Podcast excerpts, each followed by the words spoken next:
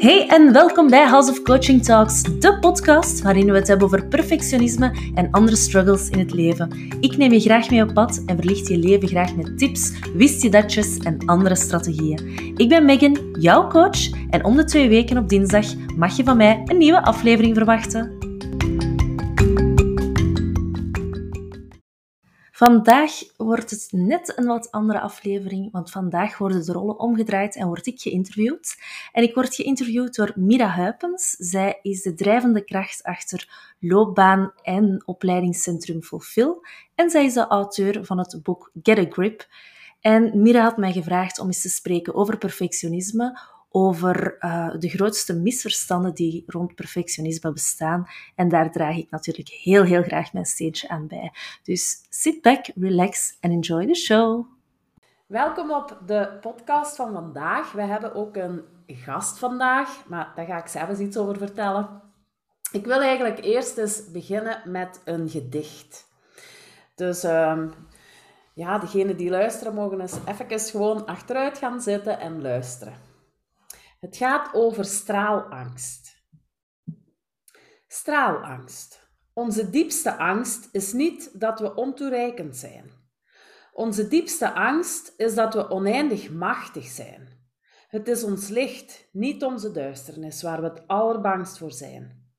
We vragen ons af: wie ben ik dat ik briljant, buitengewoon aantrekkelijk, getalenteerd of geweldig zou zijn? Maar waarom eigenlijk niet?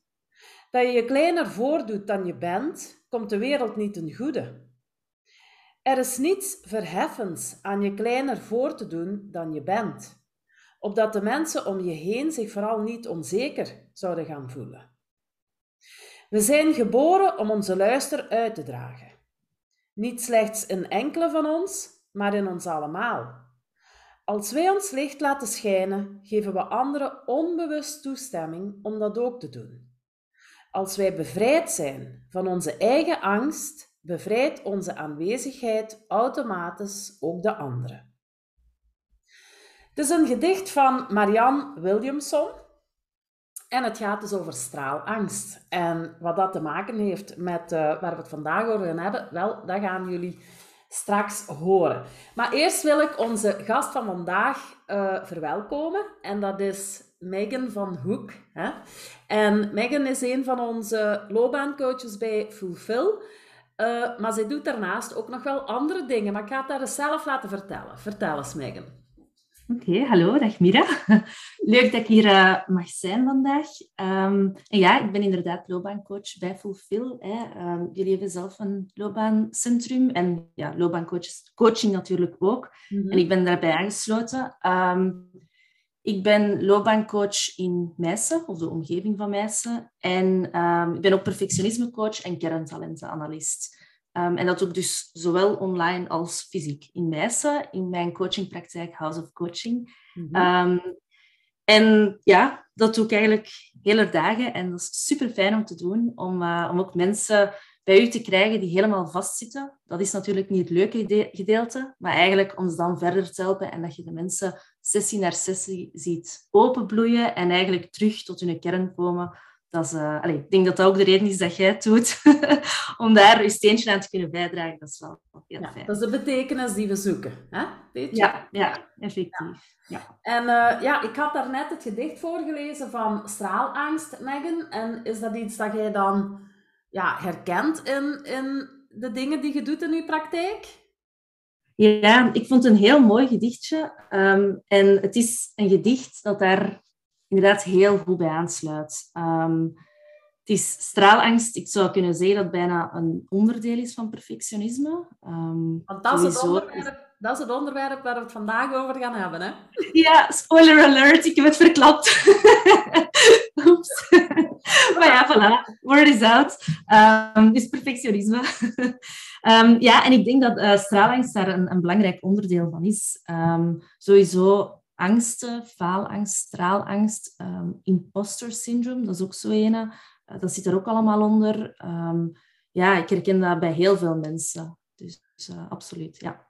Dus eigenlijk, als ik het zo hoor, want als we zouden zeggen, ja, kleven is een definitie op perfectionisme, dat is eigenlijk niet zo, zo simpel, want daar zitten wel verschillende dingen onder. Ja, perfectionisme is eigenlijk... Ehm, daar wordt heel vaak een verkeerd beeld van opgedragen. Um, zo het clichébeeld van iemand dat gaat solliciteren en bij de uh, positieve puntjes zegt, ja, en mijn perfectionistisch kantje, ja, nee, dat is eigenlijk niet zoiets positiefs. Um, perfectionisme of perfectionisme waar ik mee werk, dat is een perfectionisme met heel veel lagen, met veel kenmerken en um, die niet allemaal zo positief zijn. Um, onlangs was er een klant van mij die sprak over een, een zwaar deken dat hij over zich liggen had. Dus die functioneert wel, maar heel een tijd dat zwaar deken over, over de schouders hebben hangen. En dat kan zo'n beetje, die mantel, dat tekentje over u hangen hebben, dat kan zo'n beetje het, het, ja, de metafoor voor perfectionisme zijn. Um, perfectionisme heeft verschillende kenmerken, hè? zoals die straalangst bijvoorbeeld, dat, kan er eentje, allez, dat is er eentje. Um, bevestigingsdrang. Dat je eigenlijk van alles doet om, om bevestiging te krijgen van anderen, maar ook voordat je iets doet, bevestiging gaan vragen bij anderen. Van, zou ik het zo wel aanpakken? Zou ik dat wel doen? Zou ik dat wel doen? Dus eigenlijk weinig op je eigen mening durven en kunnen vertrouwen. Daar zit veel ehm, onzekerheid onder dan. Heel veel. Eigenlijk de, de basis van perfectionisme is onzekerheid. Ja. Um, en ik moet je zeggen, Megan, uh, eigenlijk is dat wel altijd een last. Omdat ik soms ook hoor, als men vraagt aan, aan mensen van... Ja, met hoeveel procent zou je perfectionisme omlaag willen doen, dat ze daar eigenlijk toch ook niet van af willen geraken? Nee, omdat ik denk, perfectionisme is iets... Um, het zwaarwegende perfectionisme, zoals dat zwaar deken dat je op je liggen hebt, dat is iets negatiefs, omdat dat je belemmert in je dagelijks functioneren, in je doelen bereiken. Um, dat is iets negatiefs. Maar uiteindelijk, de, de basis van perfectionisme, of ja, ik zou zeggen, als de scherpe kantjes eraf zijn, dat is wel achter de dingen aangaan. Um, en iets maken, iets, drive, dat zit daar wel. Maar zou dat niet helemaal... Een drijvende kracht dan? Ja, maar dan, dan staat het eigenlijk los van perfectionisme. Um, eigenlijk iedereen heeft min of meer een drive in zich. Hè? Een drive om dingen te gaan, gaan doen. Maar als dat overslaat, als dat over je 100% gaat, dan verval je in dat perfectionisme met al die negatieve kenmerken erbij. Mhm. Ja. en wat zijn zo dan, misschien is, is dat niet zo, hè, maar zijn er dan zo, um, hè, want je hebt al die bevestigingsrang daar juist benoemd, maar zijn er dan zo is er zoiets waar dan uh, de meeste mensen met perfectionisme ook... Is er dan zo één ding waar ze het meest last van hebben? Dat is een goede vraag. Um, wat ik heel vaak tegenkom, en bijna bij iedereen, is piekeren. Echt in het hoofd leven, constant alles overdenken, zowel over het verleden, van er is iets gebeurd op het werk vandaag bijvoorbeeld, s'avonds thuiskomen en dat blijven overdenken. Maar ook evengoed met hoofd in de toekomst leven, van doemscenario's bedenken. Ah ja, uh, morgen moet ik naar het werk gaan, um, dat, dat, dat kan gebeuren. En u proberen daar mentaal op voor te bereiden. Dus heel een tijd van alles laten afspelen in uw hoofd. Dat zie ik wel zo goed als bij iedereen.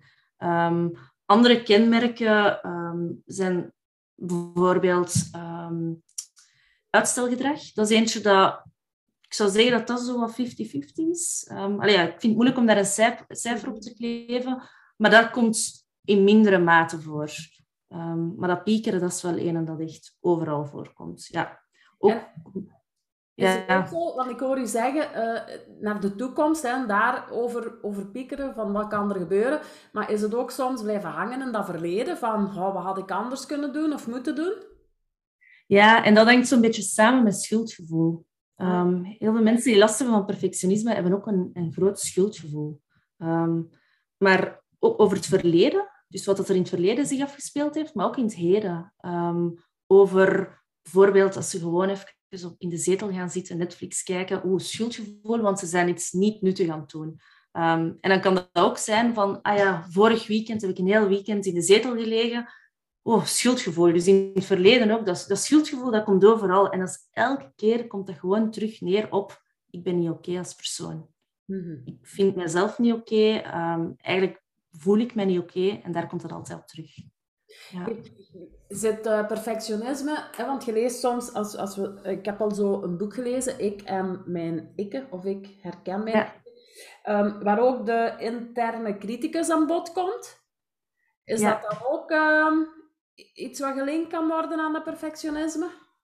Ja, dat zijn allemaal eigenlijk de interne criticus. Ja, dat is zo... Ehm, je hebt ook zo de, pleaser. Dat staat er ook in dat boek, want ik heb het ook gelezen. Ik vind het een, een heel goed boek. Ehm, dat zijn allemaal zo precies personages. Hè? Als je naar jezelf kijkt, dan kan zo, kun je over je pleaser spreken, over je interne criticus. Um, en bij perfectionisme is de interne criticus enorm. Hè? Je doet eigenlijk alles om uh, de goedkeuring van een ander te krijgen. Waardoor dat je jezelf gaat neerhalen. Oh, waarom heb ik dat nu weer al gezegd? Of oh, waarom heb ik dat nu weer al gedaan? Of je, zou, je, zou beter wat minder eten tegen jezelf dan. Um, je, je bent al zwaar genoeg. Uh, die zaken, dat zijn allemaal zinnetjes dat wel passen bij, bij perfectionisme. Niet bij iedereen, maar bij heel veel mensen. Eigenlijk zichzelf altijd afbreken. Mm -hmm. En je zou dan kunnen zeggen van ja, um, waarom kijkt je niet naar jezelf zoals dat je naar je beste vriendin zou kijken? Zou je die zinnen allemaal tegen je beste vriendin zeggen? Nee, hè? maar wel tegen jezelf. En dan beseffen heel veel mensen pas van, o ja, eigenlijk ben ik wel heel kritisch voor mezelf. En dan merken ze dat daar echt een klein papegaaitje op de schouder zit, die een interne criticus er altijd maar aan het spreken is. Dus de ja. tegenkant naar die uh, interne criticus of, ja, is eigenlijk um, mildheid dan. Ze hebben meer nood aan mildheid. Mildheid, ja. Um, maar de vraag is, hoe kom je aan mildheid voor jezelf? Mm -hmm. En daaronder liggend is eigenlijk uh, het gevreesde woordje zelfliefde. Jezelf graag leren zien. Met al uw, in al uw facetten. Um, ja, hoe dat je bent, hoe dat je geëvolueerd bent als persoon en niet constant jezelf uh, naar beneden halen. Dus zelfliefde. En vanuit zelfliefde kun je mild zijn naar jezelf. En van daaruit kun je ook terug ja, ook je zelfvertrouwen gaan opbouwen. Mm -hmm. ja.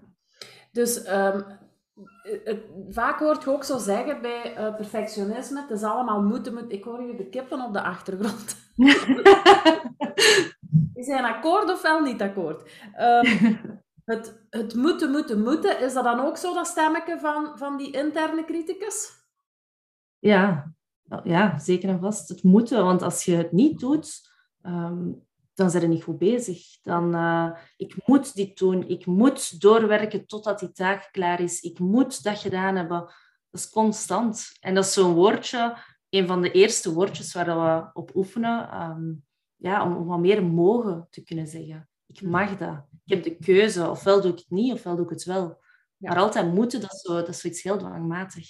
Ja, dat is iets wat we in therapieën ook wel vaak um, tegenkomen, zo van dat taalgebruik. Dat we, ja. hè, dat we bepaalde taal gebruiken en dat dat ook wel, ja, toch wel een zware impact heeft op hoe we ons voelen en, en, en welke gedachten dat we dan hebben. En dan hoor ik u eigenlijk ook wel zeggen van, ja, ene stap in de goede richting is al van, wordt u bewust van het taalgebruik en vervang het moeten door mogen, bijvoorbeeld. Ja, ja. onder andere van het taalgebruik. Um, ook eens kijken, als je zo gedachten hebt, want je spreekt dat vaak niet uit natuurlijk naar jezelf toe. Hè. Dat, is, dat is allemaal intern. Van, van wat voor een gedachte heb ik eigenlijk over mezelf? Sta daar eens echt bij stil.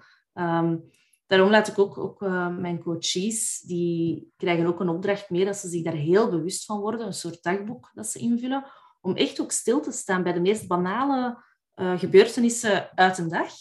Iets dat ze eigenlijk gewoon op automatische piloot doen. Maar als ze daar echt bewust bij stilstaan van oké, okay, wat ik daar aan het denken was, of, die overtuiging die ik daar heb, is eigenlijk niet helemaal oké. Okay. Dat is een, een heel verkeerd beeld of een heel verdraaid beeld. Ja. ja. Eigenlijk zitten ze zo in dat patronen, in dat piekeren en in die, wat die interne criticus allemaal zegt. Ze zijn er al een stuk gewoon aan geworden, dat ze dat eigenlijk dat dat al afspeelt als een plaat, bij wijze van spreken, en ze beseffen niet meer dat die plaat opstaat. Terwijl dat die toch heel wat invloed heeft op hoe dat ze zich voelen.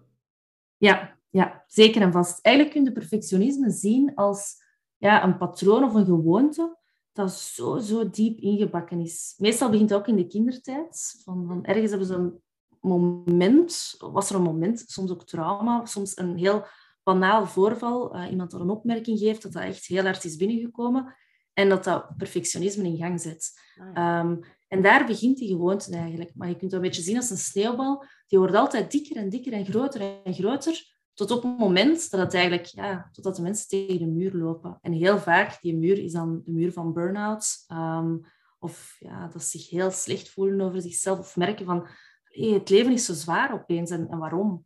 Ehm, ja. Maar eigenlijk, als we dan de metafoor van de sneeuwbal gebruiken, is er misschien ook wel goed nieuws. Maar nu is mijn verbeeldingskracht misschien op Holland slaan. Want als dan die sneeuwbal gaandeweg groter geworden is, ja, dan kunnen we die misschien ook wel laten smelten, of niet? Ja, ja. En eh, ik ben blij dat je verbeelding op hol slaagt.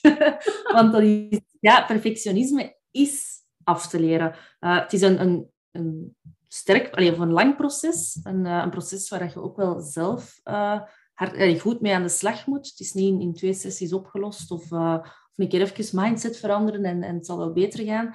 Ehm, soms kan het zelfs jaren duren, maar het is effectief. het kan beter worden. Nu, ik ben er ja, er zijn misschien mensen die zeggen van perfectionisme, je raakt je helemaal af. Ehm, ik ben het daar niet altijd helemaal mee akkoord. Het kan werkbaar zijn, ehm, maar ik denk wel dat er altijd een klein stemmetje zal blijven.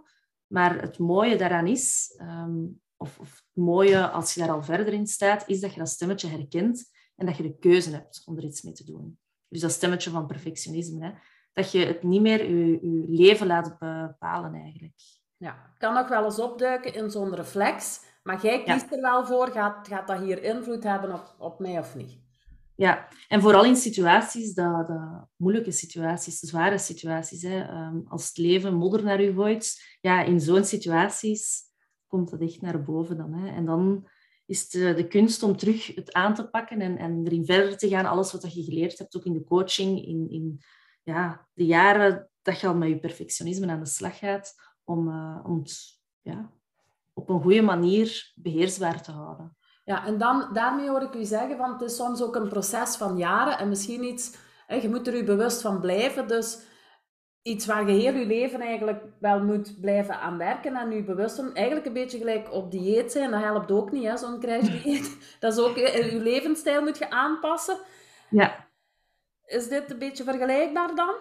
Ja, ja eigenlijk zoals een levensstijl aanpassen. Eigenlijk is het een beetje een levensstijl, ja, dat heb je goed gezegd. En, en tot op een bepaald punt dat het ook een, een gewoonte gaat worden. Zoals dat perfectionisme een gewoonte werd, ja. gaat uw nieuw patroon, dus uw nieuw goed patroon, ik zal het goed en als we goed en slecht spreken, hè, ehm, is dat ook een gewoonte. Maar dat kan bij sommige mensen kan dat heel snel gaan, bij sommige mensen kan dat veel tijd nodig hebben, komen daar wat, wat hindernissen onderweg en dan is het even terug je eraan zetten. Maar in de meeste gevallen ja, kun je een heel ander, allez, geen andere persoon, maar echt jezelf terug worden. Mm onder dat perfectionisme. Ja, je hebt ook gezegd van dat, uh, dat, dat ontstaat op een bepaald moment of uh, daar wordt iets getriggerd in de jeugd en dan wordt dat gelijk een sneeuwbal altijd groter. Betekent dat dan dat perfectionisme? Want ik dacht eigenlijk altijd, ja, je wordt zo geboren. Um, Nee, je hebt, je hebt eigenlijk twee soorten perfectionisme. Ehm, je hebt een, een, perfectionisme waar ik over spreek, is het aangeleerd perfectionisme. En het uh, natuurlijk perfectionisme, dat is iets helemaal anders. En zo kun je wel geboren worden. En dat, dat kennen wij ook allebei uit, uit kerntalenten, de kerntalentanalyses. Um, daarbij wordt je persoonlijkheid in kaart gebracht. En daar komt er ook uit of er natuurlijk perfectionisme in u schuilt. Maar dat is een, een perfectionisme, dat is iets positiefs. In het begin vroeg ik ook van, is er altijd negatief? Kan dat soms ook positief zijn?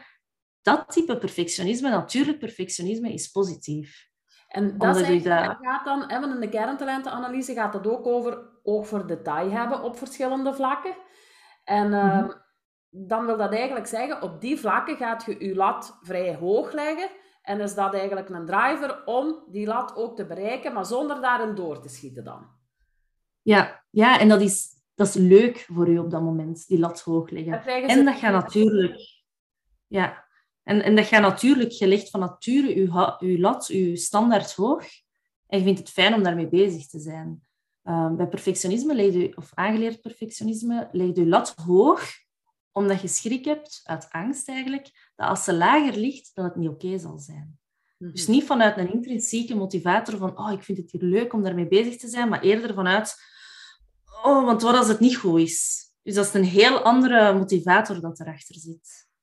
Ja. dat is het grote verschil tussen uh, die twee. En heeft dat dan ook want aangeleerd, als we kijken naar onze maatschappij of ook ehm, naar hoe, hoe ja, ons kinderen en jongeren in het leven staan.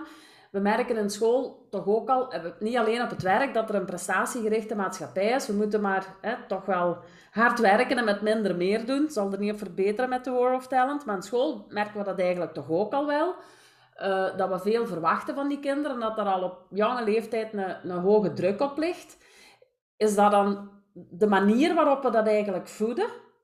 Dat aangeleerd Daar ben ik vrij zeker van. Um, het is een van de factoren dat kunnen meespelen in, bij perfectionisme. Nog andere factoren ook, um, of oorzaken. Maar die prestatiegerichte maatschappij, absoluut. Um, je wordt constant in vergelijking gestoken met de klasgenoten. Ouders die altijd maar beter en beter willen. En, en hun, kind al de CEO van Apple zien worden, bijvoorbeeld. Um, dat, dat voedt alleen maar perfectionisme. Want alles wat dan niet uh, in dat kraam past, is niet goed genoeg. En zo krijgen de kinderen ongewild, want heel veel ouders bedoelen natuurlijk goed. Hè. Er, is, uh, er zullen maar, ja, de meeste ouders die willen gewoon dat hun kind ja, goed ontwikkelt en, en, een goed persoon wordt en van het slechte pad blijft. Maar ongewild, als zij constant die signalen sturen en altijd maar beter en beter, ja, dat doet er al iets met een kind. Want dan denkt het kind dat, ja, dat het eigenlijk niet goed is als het gewoon maar een 7 op 10 heeft, bijvoorbeeld. Dus de boodschap is ook wel een beetje naar ouders toe, moesten ze nu luisteren, van... Um, um, probeer bijvoorbeeld ook wel in die opvoeding fouten maken toe te laten. En vooral ook te kijken naar het proces in plaats van naar het resultaat. Dan hebben we het eigenlijk over de groeimindset. Mm Dat heeft dus eigenlijk ook wel een directe link met ja, het voeden van, van dat perfectionisme. Hè? Ja, ja want ehm, ik denk altijd, laat een kind... Uh, ik heb zelf geen kinderen, dus ik kan er misschien minder gemakkelijk over spreken. Maar um, ik denk wel vaak, laat een kind een kind zijn. Um, uiteraard met een kader en, en regels hè, voor, voor opvoeding. Maar laat een kind ook kind zijn en laat het een keer tegen de muur lopen. Laat het een keer falen. Zo leren ze ook falen, want wat is falen eigenlijk? Mm de meeste mensen hebben zoveel schrik en, en kinderen die dan uitgroeien tot volwassenen, hebben zoveel schrik om te falen omdat ze het gewoon niet kennen. Omdat ze het nog nooit gedaan hebben. En als ze dan voor die eerste keer tegen de muur lopen, ja, dan is dat iets immens. Terwijl dat, dat iets is dat wel goed zou zijn als ze dat leren doorheen hun leven. Uh, om af en toe eens ja, te falen. Mhm. En dan komen we inderdaad bij die, bij die groeimindset of, of growth mindset. Um, door kinderen um, te leren van, oké, je bent er nog niet. Hè, bijvoorbeeld, ik zeg nu maar iets, een kind haalt een, een een 6 op 10. En heel de klas heeft een... een ja, nee, dat is al een verkeerd voorbeeld. Maar allez, dus dat er eigenlijk... Um, door te zeggen van, oké, je bent er nog niet, gaan ze de boodschap hebben van, ah, maar ik kan het wel en ik zal er wel geraken, maar ik ben er gewoon vandaag nog niet. Dus er is marge om te groeien. En ik moet gewoon nog denk... oefenen. ja, en ik moet nog oefenen. Voilà, voilà. Ja, maar daarmee krijgen ze de boodschap dat de ouders ook in, in hen geloven, of de schoolomgeving. Hè? Ja. ja ja, dat je meer zijt dan wat je presteert eigenlijk. Hè? Ja. Als persoon eigenlijk hè? gewoon waard zijn te zijn en niet zozeer maar iets waard zijn als je iets kunt laten zien. Ja, ja, ja, ja, zeker en vast. Um, ja, voor ons kinderen is er nog hoop, zeker uh, voor alle ouders die dan vandaag luisteren. Maar natuurlijk, de mensen die wij bij ons krijgen op loopbaancoaching, ja, die, die zijn al opgevoed en die zitten dan in een werkcontext. Um, waar vaak ook heel erg gepresteerd moet worden. Maar, maar eigenlijk kunnen we dan ook zeggen dat het toch wel voor, voor bedrijven heel belangrijk is dat, zo, dat die psychologische veiligheid er is en dat daar ook wel mensen nog mogen fouten maken. Dat die, dat die mindset daar eigenlijk ook wel gestimuleerd wordt. Ja, ja en, en fouten maken en het bespreekbaar maken. Um, het ook, dat het uitgesproken wordt vanuit het kader of vanuit de leidinggevende van het is oké om fouten te maken, maar en ook verdoezel het niet, de fouten, maar, maar spreek erover. Als er fouten zijn, het is bespreekbaar en we werken wel in oplossingen. Dat het geen groot taboe mag zijn uh, om fouten te maken. Ja. Ik denk dat dat een hele belangrijke is. Want eigenlijk hè, hoor ik u zeggen, ja, faalangst, je hebt ook al een aantal, uh, sorry, perfectionisme, je hebt ook al een aantal keer die faalangst benoemd. En dat maakt eigenlijk dat mensen dan um, uit angst om te falen dingen gaan vermijden en eigenlijk hun potentieel dat ze bereiken, dat ze dat niet kunnen bereiken? Um, ja, omdat ze eigenlijk gedreven worden eerder door angst dan, uit, dan motivatie. Ehm, heel veel mensen dat denken, ja, ik, zal het niet, of ik ga het niet doen, want wat als het verkeerd verloopt? En ehm, er is zo'n mooie quote, dat is een van mijn lievelingsquotes, van um, What if I fall?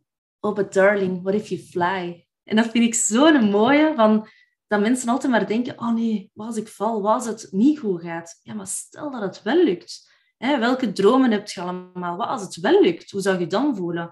En mensen kijken altijd naar, naar heel vaak naar de verkeerde kant, naar de kant van het falen, eerder dan naar de kant van succes of, of het gevoel dat ze daarbij zouden krijgen als ze zouden kunnen slagen. Ja. Wel, dat is, uh, dat is heel, heel grappig dat je, dat je dat voorbeeld aanhaalt, want in deze voormiddag had ik hier iemand en die heeft eigenlijk wel een droom en die, enfin, die wil iets zelfstandig opstarten en, en ze wil daar naartoe gaan, maar er zijn nog een aantal vergunningen en zo waar ze op aan het wachten is. En ze zegt van ja, ik, ga, ik hou me tegen van te dromen. Want stel u voor dat het niet gaat lukken. Maar ik zei ook tegen haar, alle tijd die je al niet mocht dromen van jezelf, ja, dat is eigenlijk al een goed gevoel wat je wegneemt hè, voor jezelf. Ja. En als we dan kijken naar de self-fulfilling prophecy, gaat je ook wel gedrag stellen naar gelang dat je, dat je wel durft dromen. Hè? Dus eigenlijk bij die faalangst kan het zijn dat je dromen eigenlijk al wat ja, saboteert op voorhand. Mm Ja, dat is, ook zo, dat is ook zo waar dat je je focus op ligt. Hè. Als je altijd maar focust op wat niet gaat lukken, dan ga je ook alleen maar dingen zien die niet gaan lukken. En de opportuniteiten die op je pad komen, die ga je allemaal niet zien, omdat je focus op, uh, op, ja, op het falen ligt. En dat is eigenlijk, ja, dat is de self-fulfilling prophecy. En dan opeens denk je, ah, zie, voilà, ik ben gefaald en ik wist wel dat het niet ging lukken. Ja. En de volgende droom gaat gewoon zelfs niet gedroomd worden en, en zal ook niet uitkomen, omdat je daar zo in staat. Hè. Mhm. ja. En als we nog even over die faalangst, dus we hebben nu, dat is eigenlijk zo, hè, er is een onderscheid tussen vermijdende faalangst en um, actieve faalangst. En bij die actieve faalangst gaan mensen, hè, bij vermijdende gaan ze dingen uit de weg gaan en al op voorhand argumenten verzinnen van, um, ik ga het toch maar niet doen. Bij de andere is het meer van, ik ga nog beter mijn best doen. Is dat ook iets wat je ziet bij um, ja, um, ah, wel, dat is eigenlijk die, die vermijdingsstrategie, uh, of, of uitstelgedrag eigenlijk. Uh, wat ik in het begin zei, um, dat dat zo een is dat soms wel en soms niet voorkomt bij perfectionisme. Zo er niet aan beginnen uit schrik om, om, uh, om te falen. Dus een taak, bijvoorbeeld op het werk, heel lang uitstellen, gewoon er niet aan beginnen. En pas als de deadline er is, eraan beginnen, omdat het niet anders kan, omdat het moet op dat moment. Um, uit schrik omdat je gaat falen. En dan zijn er mensen die juist alles direct gaan aanpakken en, en niks willen laten liggen en vanuit controledrang zo snel mogelijk die taak willen aanvatten om, uh, ja, om zeker niks te laten liggen, ook weer al vanuit falen. Um, dus het is zo, dat zijn zo de twee extremen, zo, het helemaal uitstellen of het zo snel mogelijk doen. Ja, en, en mooiste... en zo snel mogelijk doen en misschien ook daar over hun limieten gaan. Hè? Dat ze te veel een best willen doen. Ja, ja, over hun limieten en alles. Want meestal, ja, wat dat ze op één vlak doen, doen ze op andere vlakken ook. Dan, dan nemen ze op alle vlakken uh, die houding in. Hè? Dat ze op alle vlakken alles direct moeten doen. En dat zijn dan de mensen die zoveel hooi op hun vork nemen, dat altijd druk zijn, um, druk bezig zijn, omdat ze gewoon alles direct moeten doen. Hm. En dat is, ja, dat zet zich op het lichaam. Hè? Dat, dat geeft stress en ja. Ja, want daar straks zeggen ook, uh, ja, burn-out kan, kan een gevolg zijn. Als je zo altijd druk, druk, druk en in de weer bent, pakt je eigenlijk ook geen tijd meer om even tot rust te komen. Dus vandaar ook dat lichaam op een bepaald moment zegt van, hé, hey, we trekken hier de stekker er maar uit. Ja, ja. Ja, dat uh, ik denk burn-out is, het, uh, is de noodrem. Hè? Dat is echt, je lichaam is zoveel slimmer dan, dan, ja, dan je zelf denkt. En jij zit altijd, je hoofd is altijd maar aan het zeggen, gaan, gaan, gaan. Dat is zo typisch voor perfectionisme. Altijd maar doorgaan, doorgaan. En de signalen van je lichaam, die komen wel. Ehm, een vermoeidheidsgevoel of uh, het gevoel dat, dat dat niet meer gaat en, en andere ja, signalen van je lichaam. Maar je negeert die zo lang totdat je lichaam gewoon zegt, en nu is het genoeg, noodrem. Uh, en nu ga je weken op de zetel liggen om te recupereren best niet ook wel bewegen ertussen. Maar ja, echt die noodrem van nu is genoeg. Mhm. ja. En als mensen zo in de stress komen door perfectionisme, je hebt nu al een aantal dingen opgenoemd, maar hoe, wat zijn nog zo zaken dat je ziet hoe ze daarmee omgaan? Um, mensen die, die stress hebben, um, ja, er zijn, eigenlijk zijn er zo wat drie categorieën. Eén ehm, categorie is, er zijn mensen die een masker opzetten. Dat eigenlijk hun stress niet tonen. Van binnen is zich dat aan het opvreten. En, en ja, zij zijn niet wie dat zij naar buiten tonen en wie dat zij van binnen zijn. Dat is iets helemaal anders. Um, en ja, die stress zet zich ook op het lichaam, met gevolg vaak van burn-outs. Um, het zijn heel vaak ook de sterke mensen in de maatschappij, of die sterk gepercipieerd worden, dan in burn-out terechtkomen. Mhm. Heel veel mensen die in burn-out terechtkomen, krijgen, krijgen de vraag, alleen dat had ik niet zien aankomen, allee, jij toch niet? Allee, je bent zo, je bent zo goed bezig. Dat zijn eigenlijk uh, die mensen. En dan zijn er de mensen die zich beginnen te isoleren. Hè? Dat die stress niet meer aankomen, liever niet afspreken met vrienden, niet meer buiten komen, dat ze zich gewoon um, ja, willen gaan afzonderen, in hun eigen wereldje willen gaan zijn, om, om om te gaan met hun eigen stress. En een derde categorie, en eigenlijk loopt die zo'n beetje door die andere categorieën, is um, de mensen die een copingstrategie zoeken. Dus een, een, strategie om om te gaan met die stress. En um, ja, een, een, heel typisch voorbeeld eigenlijk, en wat veel mensen niet weten, is nagelbijten. Ah, ja. um, nagelbijten, dat doe je niet omdat je nagels lekker zijn. Nee. dat doe je dat doe je eigenlijk voor stress. En, en misschien mensen die nu aan het luisteren zijn dan nagelbijten.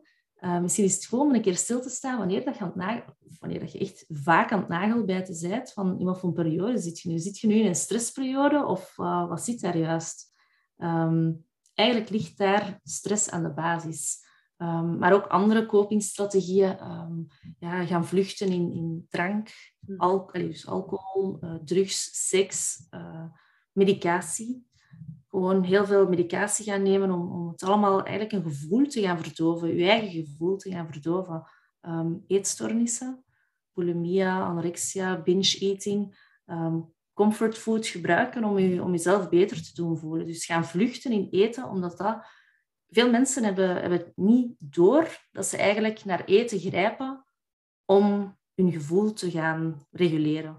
Ze hebben een zware dag gehad en ze grijpen naar eten om, om zich beter te voelen dat zijn allemaal zo van die strategieën om met stress om te gaan. Niet allemaal goede strategieën. Um, de beste strategie is nog altijd luisteren naar je lichaam. En als je lichaam zegt, nu is het genoeg, rust een keer, gewoon ga rusten. Betekent dat als je om acht uur s'avonds moe bent, ja, ga dan gewoon in je bed. Doe dat gewoon. Niemand zegt dat dat niet mag. Mm er is geen sociale norm, geen echte sociale norm, um, dat zegt dat dat niet mag. Dus echt leren luisteren naar je lichaam. Ik denk dat de, dat de sociale norm een beetje gelukkig aan het verschuiven is van, zeker wat slaap betreft, dat dat een hele belangrijke mhm. is. Ja. ja. En um, die copings, of die strategieën, of die manieren waarop zich dat dan um, uit... Want vaak zeggen we bij stress, als je daar zelf in zit, je, allez, je, je, merkt dat zelf niet als eerste, maar het zijn vaak de mensen rond u die dat, die dat zien. Hm. Mensen die perfectionisme hebben, weten die allemaal dat ze perfectionisme hebben? Ehm, ik denk de mensen die bij mij aankloppen, ja, uiteindelijk wel. Ehm, maar heel veel mensen hebben een heel traject moeten doorlopen voor zichzelf om tot die conclusie te komen. Mm effectief, de, de, omgeving dat begint te zeggen van... een keer, uh, zijn, doe een keer rustig aan. Of, of zaken als je ziet er moe uit. Of uh, uh, amai, ga je dat ook nog aanpakken? Of wat ga je allemaal doen? En is eigenlijk niet altijd goed ook dat de mensen met perfectionisme dat horen. Omdat dat ook als bevestiging kan geïnterpreteerd worden van... Ah, die zien dat ik druk bezig ben, dus ik zal wel goed bezig zijn. En dat voedt hen ook. Ja, um, Nu, ja, de omgeving ziet het meestal zelf eerst. En dan, ja, op een gegeven moment, als de, als de mensen met perfectionisme merken dat het begint zwaar te worden, dan, dan is het eigenlijk al vrij laat. Uh, niet dat er niks aan te doen valt, maar dan is het wel het moment om ook er effectief iets aan te doen. En is het dan vooral bij u, Megan, als ze um, voelen van, goh, ik begin er ook fysiek last van te krijgen? Um, er zijn mensen die er fysiek last van hebben. Um, het is niet zo dat mensen die echt in, in burn-out zitten, dat effectief ja, tegen de muur zijn gelopen, die, die stuur ik door naar een burn-out coach, uh, stress en burn-out, of naar een psycholoog, uh, omdat daar echt therapie wel uh, nodig is.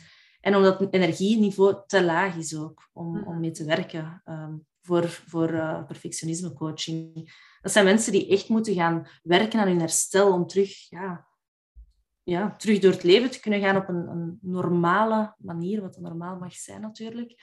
Um, maar bij perfectionisme coaching zijn er ja, klachten. Hoofdpijn is zo een dat heel vaak terugkomt. Ja, migraine, um, van constant ja, in dat hoofd te zitten. Maagklachten. Uh, het slaat ook, stress slaat ook op de darmen, dus mm darmklachten.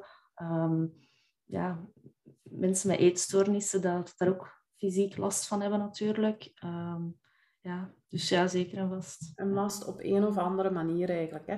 Zeg, vaak hoor ik ook wel mensen zeggen van perfectionist is ik niet hoor, want je moet thuis mijn huis komen bekijken. Dat ligt helemaal overhoop. Dat is zo het perfectionisme um, linken aan alles moet perfect geordend en gestructureerd zijn. Ja, um, dat is bijna zo goed als iedereen zegt dat. Oh, Oké. ja. Ja, dat is echt... Oh, dat, dat zie ik heb ik al zo vaak gehoord. Ja. Ehm, of dat zeggen van ja, maar ik laat het afwasmachine niet op een gestructureerde manier in. Of mijn huis ligt inderdaad overhoop en zo. Maar heel vaak gaat het daar niet over. Um, dat kunnen super slordige mensen zijn. Uh, ik heb ook heel veel last van perfectionisme gehad en ik was ook niet ordelijk. Allee, ja, ik ben semi-ordelijk, maar allee, dat is wat. Zie maar, voilà, wordt wel, uh, wordt wel bezig. Um, maar dat is, dat is iets heel, heel typisch om, om te zeggen, omdat daar juist uh, daarmee bevestigen ze net dat perfectionisme. Van, het is niet goed genoeg, het is niet ordelijk genoeg, mijn huis is niet ordelijk genoeg. En waarschijnlijk als je bij die mensen thuis gaat kijken, is dat eigenlijk veel ordelijker dan dat, ja, dan dat zij zelf denken. Hun lat ligt, waar dat hun lat op de 80% ligt, ligt die voor mensen die geen last hebben van perfectionisme op 100%. Dus hun huis zal wel ordelijk zijn op dat moment. Ja. Ja, het gaat eigenlijk over in de kern van zie ik mezelf graag. Dat is eigenlijk wat ik er vooral van, uh, ja. van meeneem. Hè? Ja, ja. Ja. Um, ja, we hebben al heel wat nadelen benoemd. Zo echt een aantal voordelen van de perfectionisme. Kunt je die nog eens benoemen? Van aangeleerd perfectionisme kan ik dat niet benoemen, want die zijn er. Ik blijf die zijn er hè? Ja, ja ik, wou, ik wou dat ik je het antwoord kon geven. Uh, dat er een voordeel zou zijn. Um, ja, er is één voordeel eigenlijk wel. Op het moment dat je het door hebt, ga je jezelf heel goed leren kennen. En dat is eigenlijk wel een voordeel. Um, ja, dat is zoals mensen dat in, in burn-out geraken, dat het gevoel hebben van hun tweede levensstart. Mm -hmm. Omdat ze tegen die muur zijn gelopen. Bij perfectionisme, ja, dat is de, de, vaak de voorloper van, uh, van burn-out ze zijn, niet meer, ze zijn nog niet tegen die muur gelopen. En als ze het op tijd aanpakken, zullen ze er niet tegen lopen. Dus dat is al een voordeel natuurlijk. Um, maar vooral dat ze zichzelf leren kennen. En dat er een leven zonder perfectionisme bestaat. Of waar dat perfectionisme controleerbaar is. Mm -hmm. um, dus in dat opzicht zou het wel een voordeel kunnen zijn. Ja. Mensen die eigenlijk heel um, ja, met weinig issues door het leven gaan, zullen zichzelf dat is misschien een gevaarlijke uitspraak die ik nu doe, maar um, minder misschien aan persoonlijke ontwikkeling doen dan mensen die veel dingen op hun pad zijn tegengekomen.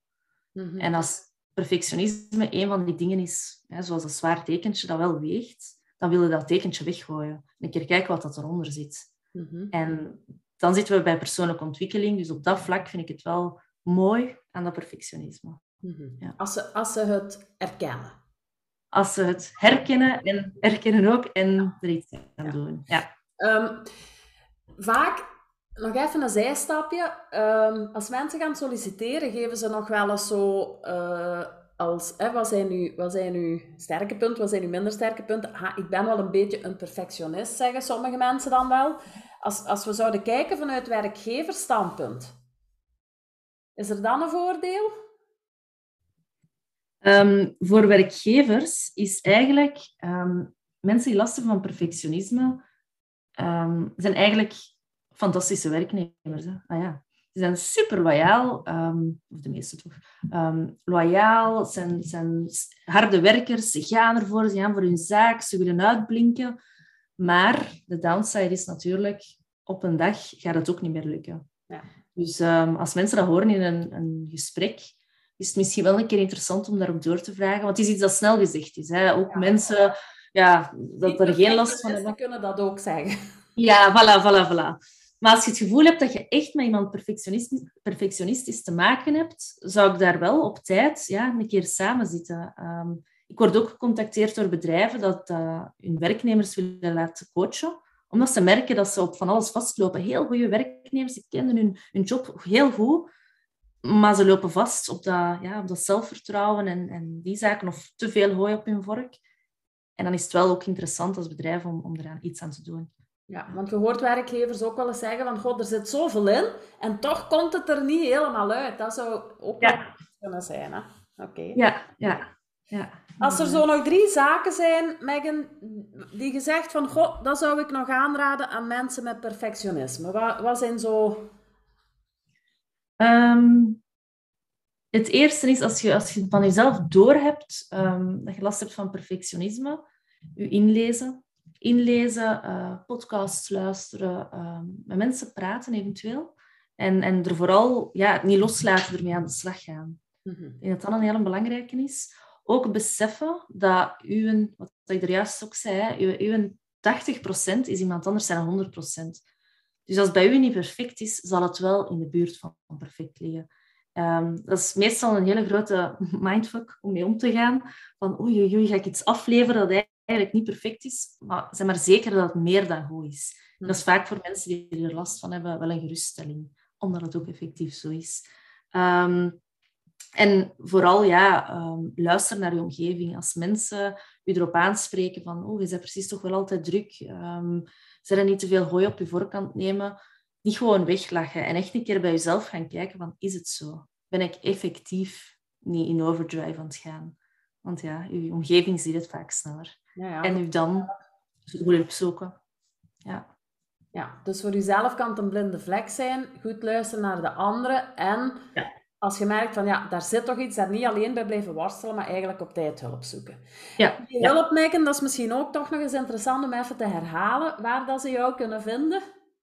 Um, ze kunnen mij vinden op uh, www.houseofcoaching.be. Um, op Instagram is dat eigenlijk hetzelfde, at houseofcoaching.be. En ik heb ook een podcast, um, House of Coaching Talks, op Spotify. Daar staat er ook al eentje tussen, denk ik, rond perfectionisme, hè? Ja, ja, er staan er heel veel tussen. dat, dat, zo goed als allemaal. ja, ja, ja, daar kunnen ze mij zeker terugvinden. Ja. Alright, goed ik heb veel bijgeleerd. Ik denk uh, degenen die luisteren ook. Zijn er nog dingen die jij nog wilt toevoegen die we vergeten hebben? Of? Ik denk dat we heel veel besproken hebben. Ehm, en ik denk, ja, zoek waar, waar dat je ook naar op, op zoek gaat naar hulp. Um, vergelijk ook goed, want het is, het is belangrijk om een goede klik te hebben met de persoon die u gaat begeleiden. Um, ik doe bijvoorbeeld mijn coachings online of fysiek, maar er zijn ook, uh, als jij per se alleen maar fysiek wilt, uh, er zijn coaches over heel het land. Uh, bij jullie ook. Hè? Ja, Rudy. Rudy, is ook, Rudy is ook OCP-coach, dus in, in Sint-Truiden. Um, ja, ga eens langs, spreek met mensen. je verliest niks door er een keer over te spreken. Ik denk dat dat het belangrijkste is. Ja. Alright. Dan gaan we hier afsluiten. Ik ben allee, heel erg bedankt dat jij vandaag ja. onze gast wou zijn. En Dank u dat ik dat mocht zijn. dat het een heel interessante was en dat uh, ja, er toch wel een aantal misverstanden rond dat perfectionisme zijn weggehaald. Ja, ja, inderdaad. Oké. Okay. Alright. U wel. Ja. Bye bye. Bye.